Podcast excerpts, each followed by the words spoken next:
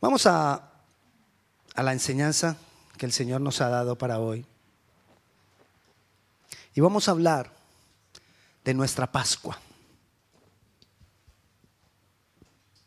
Quiero hablar hoy de eso, no porque hoy celebremos nada que tenga que ver con la Pascua en cuanto a, los días que separamos para cada celebración. Hoy celebramos la cena porque nosotros como organización hemos decidido separar el primer domingo de cada mes para celebrar la cena, pero la cena la deberíamos de celebrar cada, cada que queramos. Es más, cuando una pareja se casa, yo le digo, celebre la cena en su boda. Es comunión. Pero hoy quiero hablar de la, de la, Pascua porque quiero que nos estemos preparando para el día de la Pascua, para el día de la resurrección de Cristo que nosotros celebramos, que Jesucristo resucitó. La Pascua es la fiesta más antigua e importante de todos los judíos y de todos los cristianos. Se ha celebrado por años y años y años y tiene varios significados. Y por razones obvias que hoy vamos a hablar, nosotros la celebramos de una manera diferente. En la antigüedad, antes que Dios instituyera la Pascua, el pueblo de Dios tenía una costumbre y lo celebraban como una, como una, como una fiesta. Cuando comenzaba la primavera, era tiempo entonces de, sembrar, de, de, provisión, era tiempo de, poder tener mejores alimentos, de poder tener mejores cosas. Era un tiempo de ¿cómo se dice? De fertilidad, es la palabra. Era un tiempo de fertilidad. Y muchos pueblos en diferentes culturas celebraban esto. Pero ¿cómo lo celebraba el pueblo de Dios? El pueblo de Dios se reunía en familia. Diga, en familia. Se reunía en familia y compartían un pan sin levadura el pan que, realizaban con los primeros frutos que habían recogido cuando había comenzado la primavera, un pan sin levadura. Y era entonces, ahí fue empezando a, celebrarse la fiesta de los panes sin levadura, un pan sin levadura. Eso lo celebraban. Cuando ellos están cautivos en Egipto y llevan 400 años cautivos en Egipto, como esclavos en Egipto, entonces Dios escoge este mismo tiempo en que ellos celebraban ese tiempo de una, de, una nueva etapa, de una nueva vida con, con, provisión, con bendición. Escoge ese tiempo para decirles, yo los voy a libertar de Egipto, pero para libertarlos de Egipto vamos a hacer algo y vamos a celebrar una Pascua. Y entonces une esas, esas dos fiestas, la fiesta de la Pascua con la fiesta de los panes sin levadura. Porque la Pascua también nos da a nosotros a entender una nueva vida una nueva vida de prosperidad, una nueva vida de bendición, una nueva vida de libertad. Entonces, estaban presos, estaban esclavos 400 años.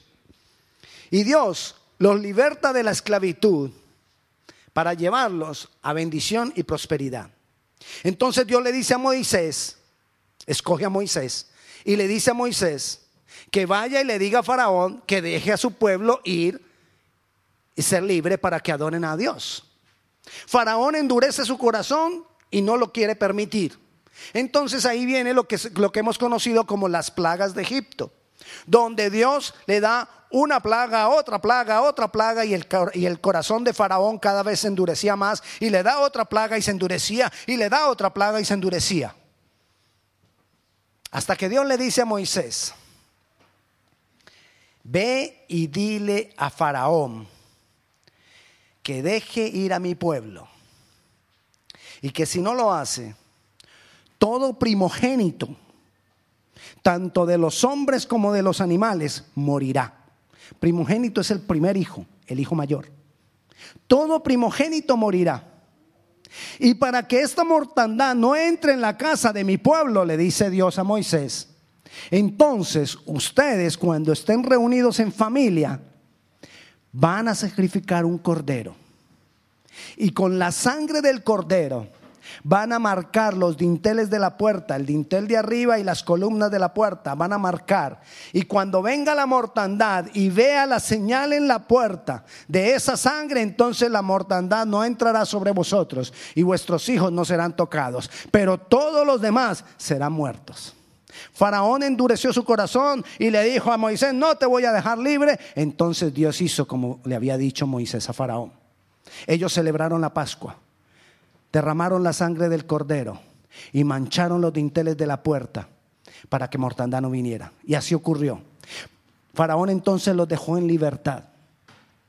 Y desde ahí les dijo Dios, en Éxodo capítulo 12, versículos 12 y 13, pues yo pasaré aquella noche por la tierra de Egipto y heriré a todo primogénito en la tierra de Egipto así de los hombres como de las bestias, y ejecutaré mis juicios en todos los dioses de Egipto. Yo Jehová. Y la sangre os será por señal en las casas donde vosotros estéis, y veré la sangre y pasaré de vosotros, y no habrá en vosotros plaga de mortandad cuando hiera la tierra de Egipto. Efectivamente, vino esa mortandad sobre todos los primogénitos de Egipto, y Faraón dejó ir a su pueblo. Y Dios les dijo desde ese momento, de aquí en adelante me celebraréis la Pascua, recordando la libertad que yo traje sobre vosotros y a la nueva vida que los quiero llevar. Y desde ahí se celebra la Pascua. Ellos celebran dos cosas. Lo que Dios había hecho para sacarlos de Egipto, pero también Dios les dijo que celebraran porque un día vendría el Mesías, que les daría una verdadera libertad y los sacaría de toda esclavitud y sería el cordero que quitaría todo pecado sobre ellos. Entonces ellos celebraban dos cosas con la Pascua. Celebraban la libertad que habían tenido, pero también celebraban la promesa de que vendría un Mesías a traer una verdadera y definitiva libertad.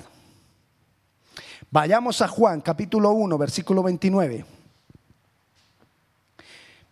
Juan el Bautista fue llamado por Dios para abrir camino para el, para el Mesías.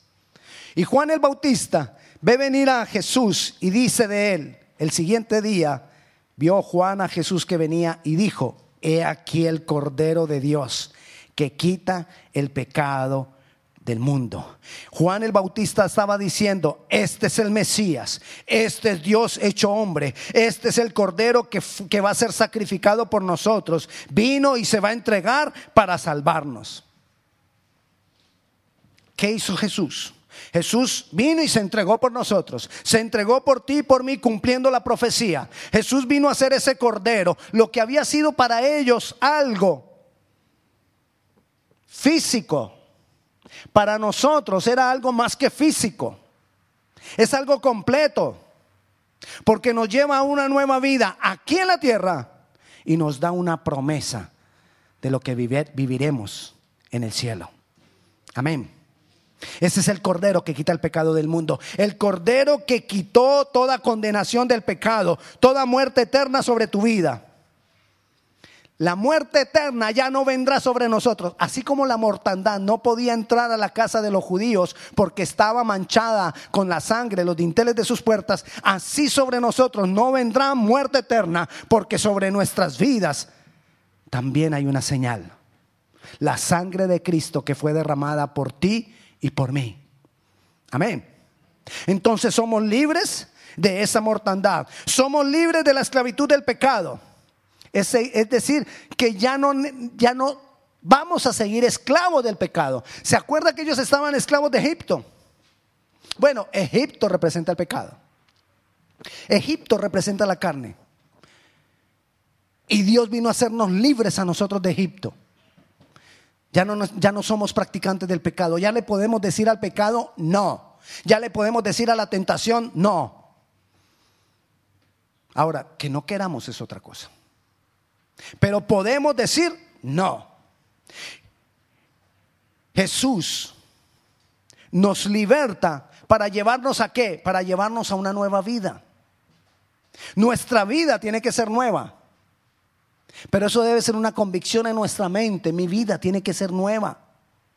Nos dio una nueva naturaleza por el Espíritu Santo en nosotros. Yo creo,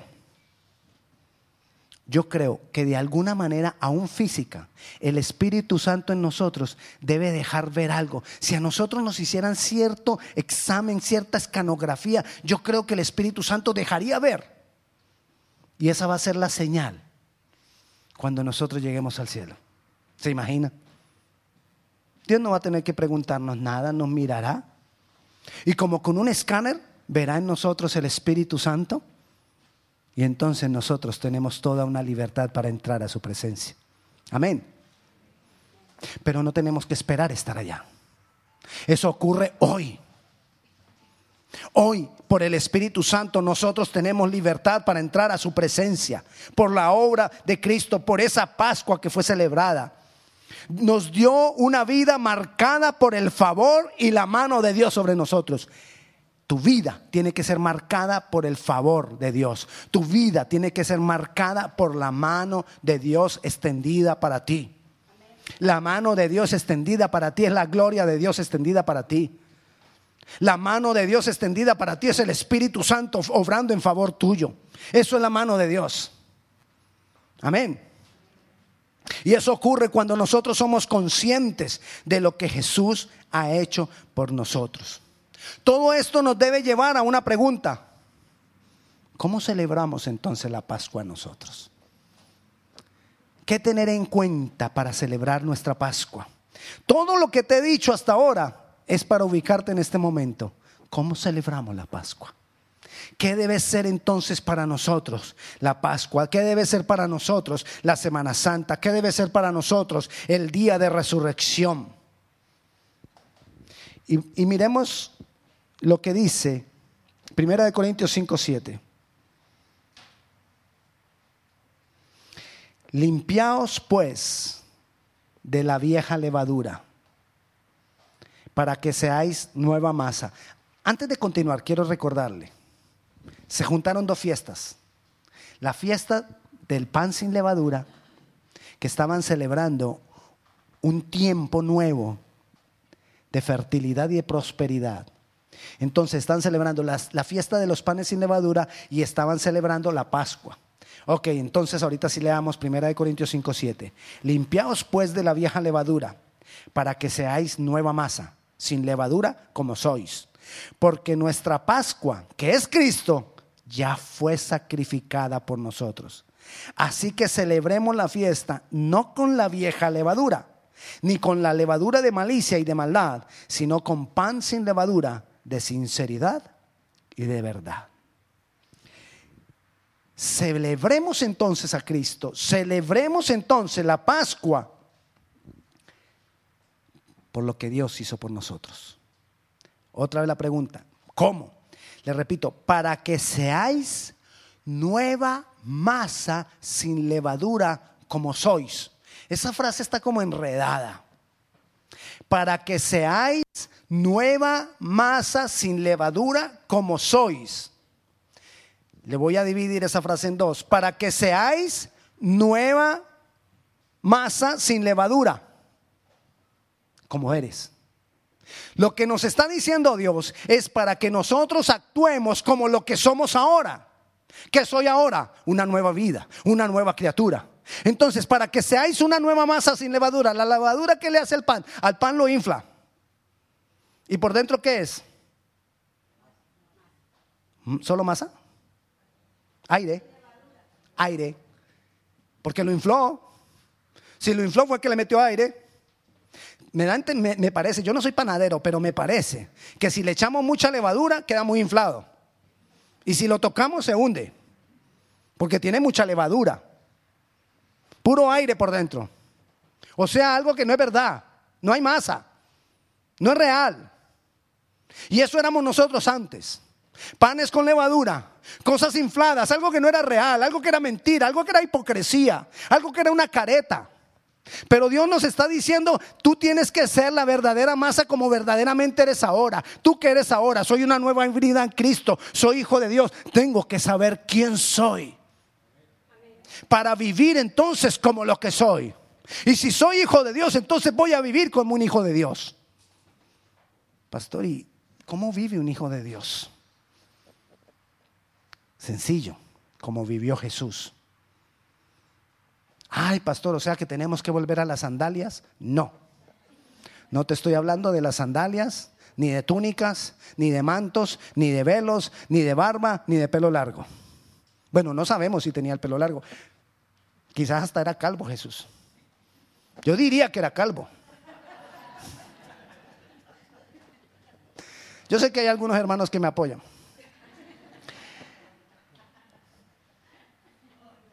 ¿Sabe por qué yo creo que era calvo? Porque Dios hizo algunas cabezas brillantes y a las demás les puso cabello. Y entre esos brillantes tenía que estar Jesús. Bueno, no, volvamos aquí. Entonces, nuestra Pascua real es que nosotros vivamos con sinceridad delante de Dios. Yo no, yo no puedo creer cómo hay seres humanos que llegan delante de Dios con hipocresía, creyendo que Dios no se ha dado cuenta que es todo lo que están haciendo. ¿Cómo podemos nosotros engañar a Dios? ¿Cómo nosotros podemos mentirle a Dios? Pero así hay seres humanos que llegan delante de Dios a, a, traerle ofrenda a Dios, a celebrar a Dios, a hacer una cantidad de cosas delante de Dios. Y detrás de eso su vida vuelta a nada. Actuando una vida engañosa y mentirosa. Pues eso no es lo que Dios quiere para nosotros. Dios quiere que nosotros vivamos con sinceridad y de acuerdo a la verdad. Y vivir con sinceridad y de acuerdo a la verdad es que nosotros podamos o tratemos o intentemos por lo menos vivir como Jesús. ¿Qué haría Jesús en mi caso? Pastor, es que Él, él me humilló, me, me, me estrujó, me maltrató y, yo no lo puedo perdonar, ¿qué haría Jesús en tu caso? Pastor, es que usted no ha sufrido lo que yo he sufrido. ¿Qué haría Jesús en tu caso? Pastor, es que si usted hubiera estado ahí cuando me hizo lo que me hizo, ¿qué hubiera hecho Jesús en tu caso? ¿Cómo actuaría Jesús en tu caso? Esa es mi verdadera Pascua. Que yo pueda ir delante del Señor de todo corazón y entregarle mi carga, entregarle mi dolor, entregarle mi temor, entregarle mi pasado, entregarle mi pecado. Esa es mi verdadera Pascua. No ir tanto al detalle. Ay, pastor, mire cómo van a celebrar. Mire, ellos hacen esto, nosotros esto. Y entonces, ¿cómo se celebra la Pascua? Eso es lo de menos. Lo verdadero es lo que hay en mi corazón. El Señor quiere y nos está diciendo, tu verdadera Pascua es Cristo Jesús que ya fue sacrificada por ti. Así que es para que seáis nueva masa sin levadura como eres. Dios quiere que tú seas la nueva masa que Él formó. A la que le quitó la levadura, a la que le quitó el dolor, a la que le quitó el, pasado, a la que le quitó la angustia, a la que le quitó la depresión, a la que le quitó la situación que lo estaba destruyendo, a la que le ha quitado tantas cosas. Dios quiere que esa sea tu Pascua. Así que este, este, tiempo va a ser para nosotros prepararnos y poder llegar delante del Señor y decirle, Señor, tú resucitaste por mí. Ahora yo soy libre y voy a vivir con esa libertad. Esa debe ser mi Pascua. Y vamos a aprovechar el 20 para celebrarlo. Pero eso es algo que tiene que ser todos los días. Todos los días se debe convertir en un 20 de abril para mí. Todos los días se debe convertir en una Pascua para mí. Todos los días se debe convertir en una celebración donde es que imagínate que lo pudiéramos lograr. Yo sé que es difícil, pero tenemos que, que, lograr algo de eso. Imagínate que lo pudiéramos lograr, que cada día tú pudieras venir al Señor y descargar delante del Señor, sabiendo que Él es tu Pascua, descargar de todo corazón lo que tú sientes. Si sientes rabia, que tú puedas llegar delante del Señor con sinceridad y decirle, Señor, tengo una rabia, tengo ira. El Señor te acepta. Peor sería que tú vengas al Señor y le adores y, salgas de ahí después mirando a la gente con rencor porque es que tienes rabia. Dile al Señor que tienes rabia. Desahoga tu ira con el Señor. Él tiene su mano extendida para sostenerte, para recibir ese rencor, para recibir esa rabia. Porque Él ya pagó por eso. Él ya murió por eso. Dice ahí que nuestra Pascua es Cristo y ya fue sacrificada por nosotros. Él ya murió por ese dolor que tú sientes. Él todo lo que tiene que hacer ahora, cuando tú llegas de todo corazón y con sinceridad, es recibirte con su mano poderosa, recibir ese dolor que tú le entregas y decirte, ya ahora sí puedes. Ve y dale un beso en la mejilla.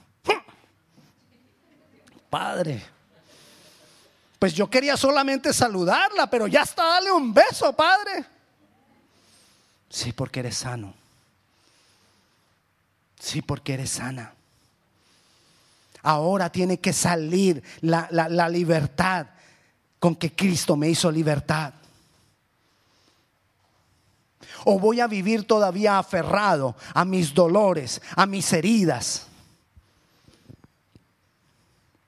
Yo tengo que ir a cuestionarme delante de Dios. Ahí decirle, Señor, soy mentiroso. Enfrentarme con Dios y decirle, Señor, soy mentiroso, dije mentiras ayer. Soy un mal pensado, tuve malos pensamientos ayer. Soy un, ayúdeme. Nah, nadie me quiere ayudar porque ya saben, ¿no? Ese es el problema. Cuando es con la gente, ay, da vergüenza. Pero cuando es con Dios, no tienes que sentir vergüenza. Puedes decirle a Él, Señor, yo soy un engañador, no sé lo que somos. Nuestra Pascua entonces debe ser algo constante, revisándome delante de Dios, viviendo como lo que soy. ¿Cuál es el lugar que Dios tiene para ti? Si tú quieres darte cuenta, perdón, no esa no es la pregunta. ¿Cuál es el lugar que tú tienes para Dios? Es algo que nos tenemos que preguntar en nuestra Pascua. ¿Tú quieres darte cuenta cuál es el lugar que tiene Dios en tu vida? Piensa o date cuenta para que te des, para, para que analices qué, qué son las prioridades. Piensa, ¿qué haces cuando tienes un poco de tiempo libre? ¿Qué haces con ese tiempo? Ahí te vas a dar cuenta qué lugar tiene Dios para ti. ¿Qué haces si tienes un poco de dinero libre? Ahí te vas a dar cuenta qué lugar tiene Dios para ti. ¿Qué harías? ¿Quieres darte cuenta de algo más? ¿Qué harías si te dicen, tienes seis meses de vida? ¿A qué dedicarías tu vida si tienes seis meses de vida? Ahí te das cuenta qué lugar tiene Dios para ti. ¿Qué harías si te ganaras una lotería? Ahí te vas a dar cuenta qué lugar tiene Dios para ti. Quizá lo primero que diría, ah, la casa. Hmm. Yo le he orado al Señor por una casa y me da una lotería. Pues claro, ahí está la respuesta, la casa. Te das cuenta entonces qué lugar tiene Dios para ti. ¿Me entiendes? La Pascua es darme cuenta quién soy, cómo está mi vida, ¿Dónde está ese cordero que fue, que fue crucificado, que fue inmolado, que fue quebrado? ¿Dónde está en mi corazón? ¿O está a un lado? No basta venir los domingos a la iglesia. Es algo más profundo que eso. No basta venir el 20 de abril a la iglesia. ¿Sabe usted que el día que más gente viene a las iglesias en Estados Unidos es el día de la Pascua? No por lo que le estoy diciendo vaya a dejar de venir. Estoy antes diciéndote que tenemos una demanda mayor, no que vamos a retroceder, sino que tenemos una demanda mayor. Mi relación con Dios, mi relación con Cristo. ¿Usted sabía que allá en el cielo nos vamos a llevar sorpresas? Porque quizás no vamos a encontrar gente que esperábamos ver. Y vamos a encontrar gente que no creíamos que íbamos a ver. ¿Usted acá? Sí. Ay, pero usted era todo travieso, todo loco. Pero tenía mi relación con Dios. ¿Y dónde está el? ¿Se acuerda que en días pasados el, que se para así con parado de intercesor? ¿Y dónde está el que tenía parado de intercesor? Hmm. No sabemos. Porque es por una relación íntima. Esa es mi Pascua, mi relación íntima con mi Jesús con el que murió por mí, con el que se sacrificó por mí. Eso es lo que yo necesito estar evaluando. ¿Cómo está mi relación íntima con Dios? El venir a la iglesia es una consecuencia de esa relación. El que tú inviertas, hay un pasaje en la Biblia que dice, ¿por qué gastas tu dinero en lo que no edifica, en lo que no sirve? ¿Por qué no gastas dinero en lo que verdaderamente sirve? En lo que verdaderamente te edifica, en lo que verdaderamente te forma. ¿Por qué no gastas tu tiempo, inviertes tu tiempo en lo que verdaderamente te va a levantar y te va a mantener en Dios? Amén. Esa es mi Pascua. Y eso es lo que yo te invito a que estemos celebrando y a que estemos mirando. Cuando celebramos la cena, esa es nuestra Pascua. Estamos celebrando lo que Cristo hizo por mí. Pero imagínense, yo vengo y celebro lo que Cristo hizo por mí y, y me voy a vivir la misma vida. Con los mismos problemas. Con las mismas situaciones. Diga así, mismas. Mismas situaciones. Con eso igual, no puede ser. Tiene que estar habiendo un cambio, cambio tras cambio, tras cambio, tras cambio. No nos podemos quedar en lo mismo. Así que tu vida de aquí en adelante tiene que ir de cambio en cambio, de gloria en gloria, de victoria en victoria, de poder en poder. Amén. Tu vida esta tarde tiene que ser diferente. Tu vida mañana en la mañana tiene que ser diferente. ¿Usted cree que esto no me lo estoy hablando a mí mismo? Me lo estoy hablando a mí mismo. Tengo que cambiar cosas. Yo sé que mi esposa y mis hijos están diciendo, amén, papi, cambia.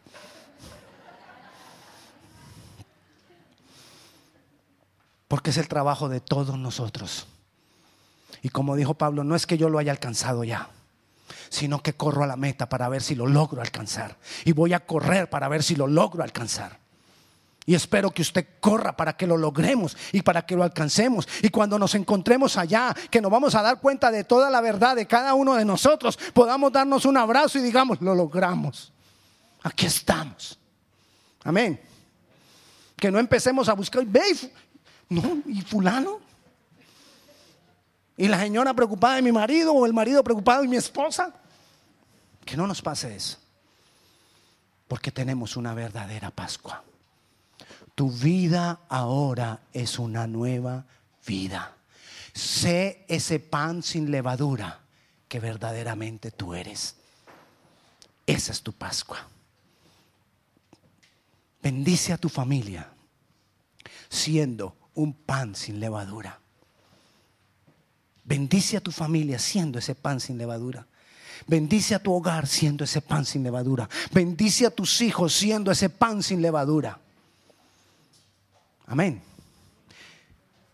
Bendice a tu esposa, bendice a tu esposo siendo ese par sin levadura. Eso es lo que verdaderamente necesitamos. Y si todos camináramos en eso, la gloria del Señor sería poderosa en nuestras vidas. Amén. Ahora sabes cómo vamos a celebrar la Pascua. Algunas culturas usan un huevo celebrando fertilidad o una conejita por razones obvias. La conejita, de fertilidad. No nos preocupemos nosotros, ay pastor, se puede, no se puede. Eso es lo de menos. Si quiere los huevitos, ten los huevitos. A los niños les gustan los huevitos, ten los huevitos. Pero usted sea un pan sin levadura para su familia. Usted sea un pan sin levadura para su hogar. Porque cuando usted es un pan sin levadura, todas las demás cosas no le afectan. No lo mueven. No lo sacan del camino. Y podemos compartir todos con alegría y con gozo. Amén. Por eso yo quiero que ese domingo celebremos en familia para bendecir a nuestras familias. Pero ya tenemos nosotros un punto de partida que sabemos qué es nuestra Pascua. Amén. Venga el 20 de abril, si puede, traiga amigos, traiga familias, traiga gente para bendecir esas familias. Véngase bonito para que se tome la foto con su familia. Bueno, si quiere no venga bonito, venga como es. Pero venga. Amén. Y, si es, y, no deje que ningún obstáculo se le meta en el camino. Hermano, de ahora en adelante usted mire qué son las cosas que tienen para, valor para usted. Y no deje que las cosas se le atraviesen y, y se le pongan en el camino, que haya obstáculos. Le voy a dar un ejemplo para terminar. Si por ejemplo usted, cada que va a venir a la iglesia, le duele el muslo y no viene, ah, es que tengo un dolor, no, no voy. ¿Qué cree que le va a pasar el siguiente domingo por la mañana? Le va a doler el muslo, se lo aseguro. Porque hay un diablo mentiroso interesado en hacer que duelan los muslos. Y entonces no viene. Pastor, es que usted es que un dolor que pastor me arranca desde acá y me llega hasta acá. Usted, yo, yo sé que usted nunca ha sentido ese dolor, pastor, si no, no viniera.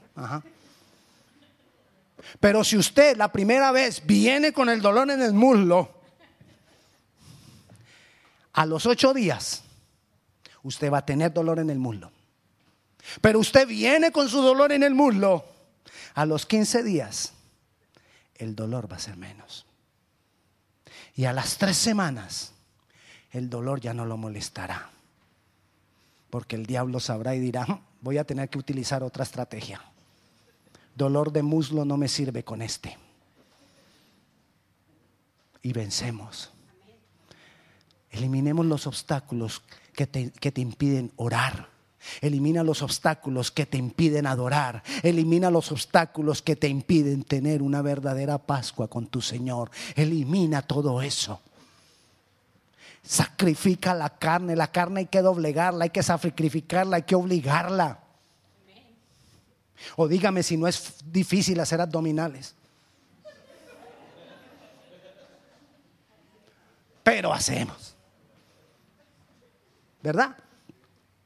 Ahora, así, igual, es difícil levantarse y dejar de dormir para orar. Así igual es de pronto dejar de jugar para orar, dejar de ver televisión para orar, dejar de ver la telenovela para orar, dejar de ver, ayúdeme, ayúdeme. Algo, algo que usted no lo deje. Facebook, ay. Y dijeron en coro, Facebook. Hay que eliminar el Facebook para orar. Pastor, es que yo pongo mis oraciones en el Facebook. Está bien, póngalas, pero ore. Hermano, espero que usted haya recibido la palabra esta tarde. Jesús es nuestra Pascua. Jesús es el Cordero. Pero es mi relación con Él como yo celebro esa Pascua. Pongámonos de pie, vamos a orar.